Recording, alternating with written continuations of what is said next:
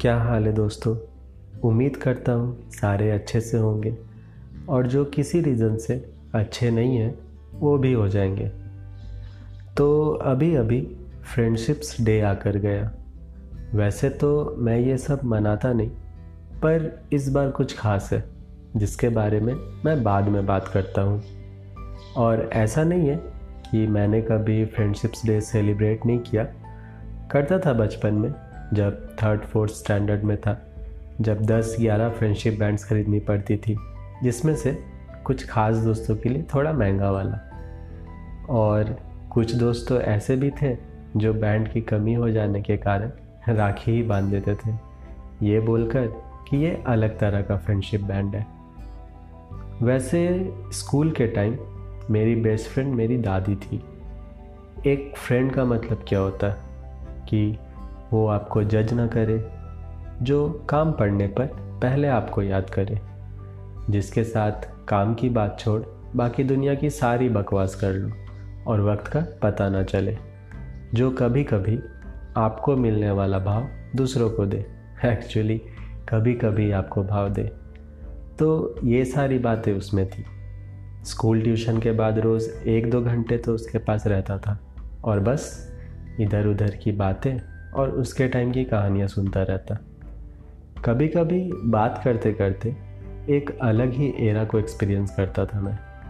School से आने के बाद उससे पूछता, खाना खाई या नहीं?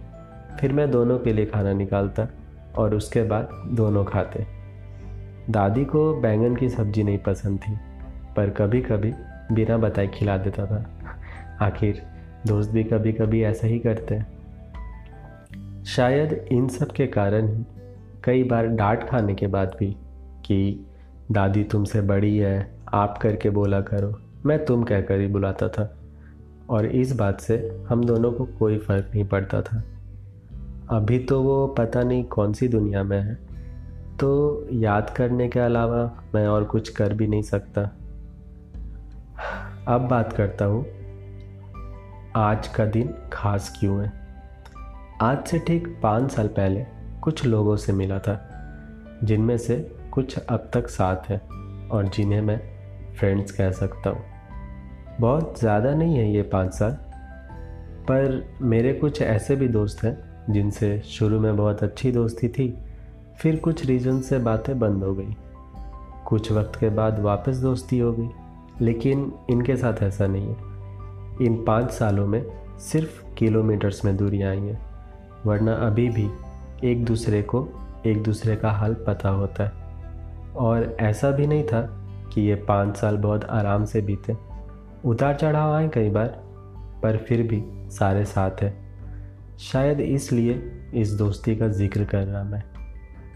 और इन लोगों का तो पता नहीं, पर इनके साथ कॉलेज के तीन साल मेरे बेस्ट मेमोरीज़ में से एक है। चाहे वो रोनी के साथ डांस हो या मैक्स से पानी की बोतल के लिए लड़ाई? बिहारी के साथ फिराया लाल भटकना हो? या डूम और दातू भाई के साथ रूम शेयर करना? या फिर निक के साथ पहाड़ी मंदिर जाना? ये सब तो उस वक्त के बुक की एक लाइन है। वरना मेमोरीज तो आर डी शर्मा की मैथ्स बुक से भी ज़्यादा मोटी होगी। अभी तक तो सब सही चल रहा है। आगे का पता नहीं। बस कोशिश यही रहेगी कि याद करेगी दुनिया। तेरा मेरा फसाना और अब फ्रेंडशिप्स डे तो हमारी उसी दिन होगी, जब सारे फिर से स्वर्ण रेखा चलेंगे।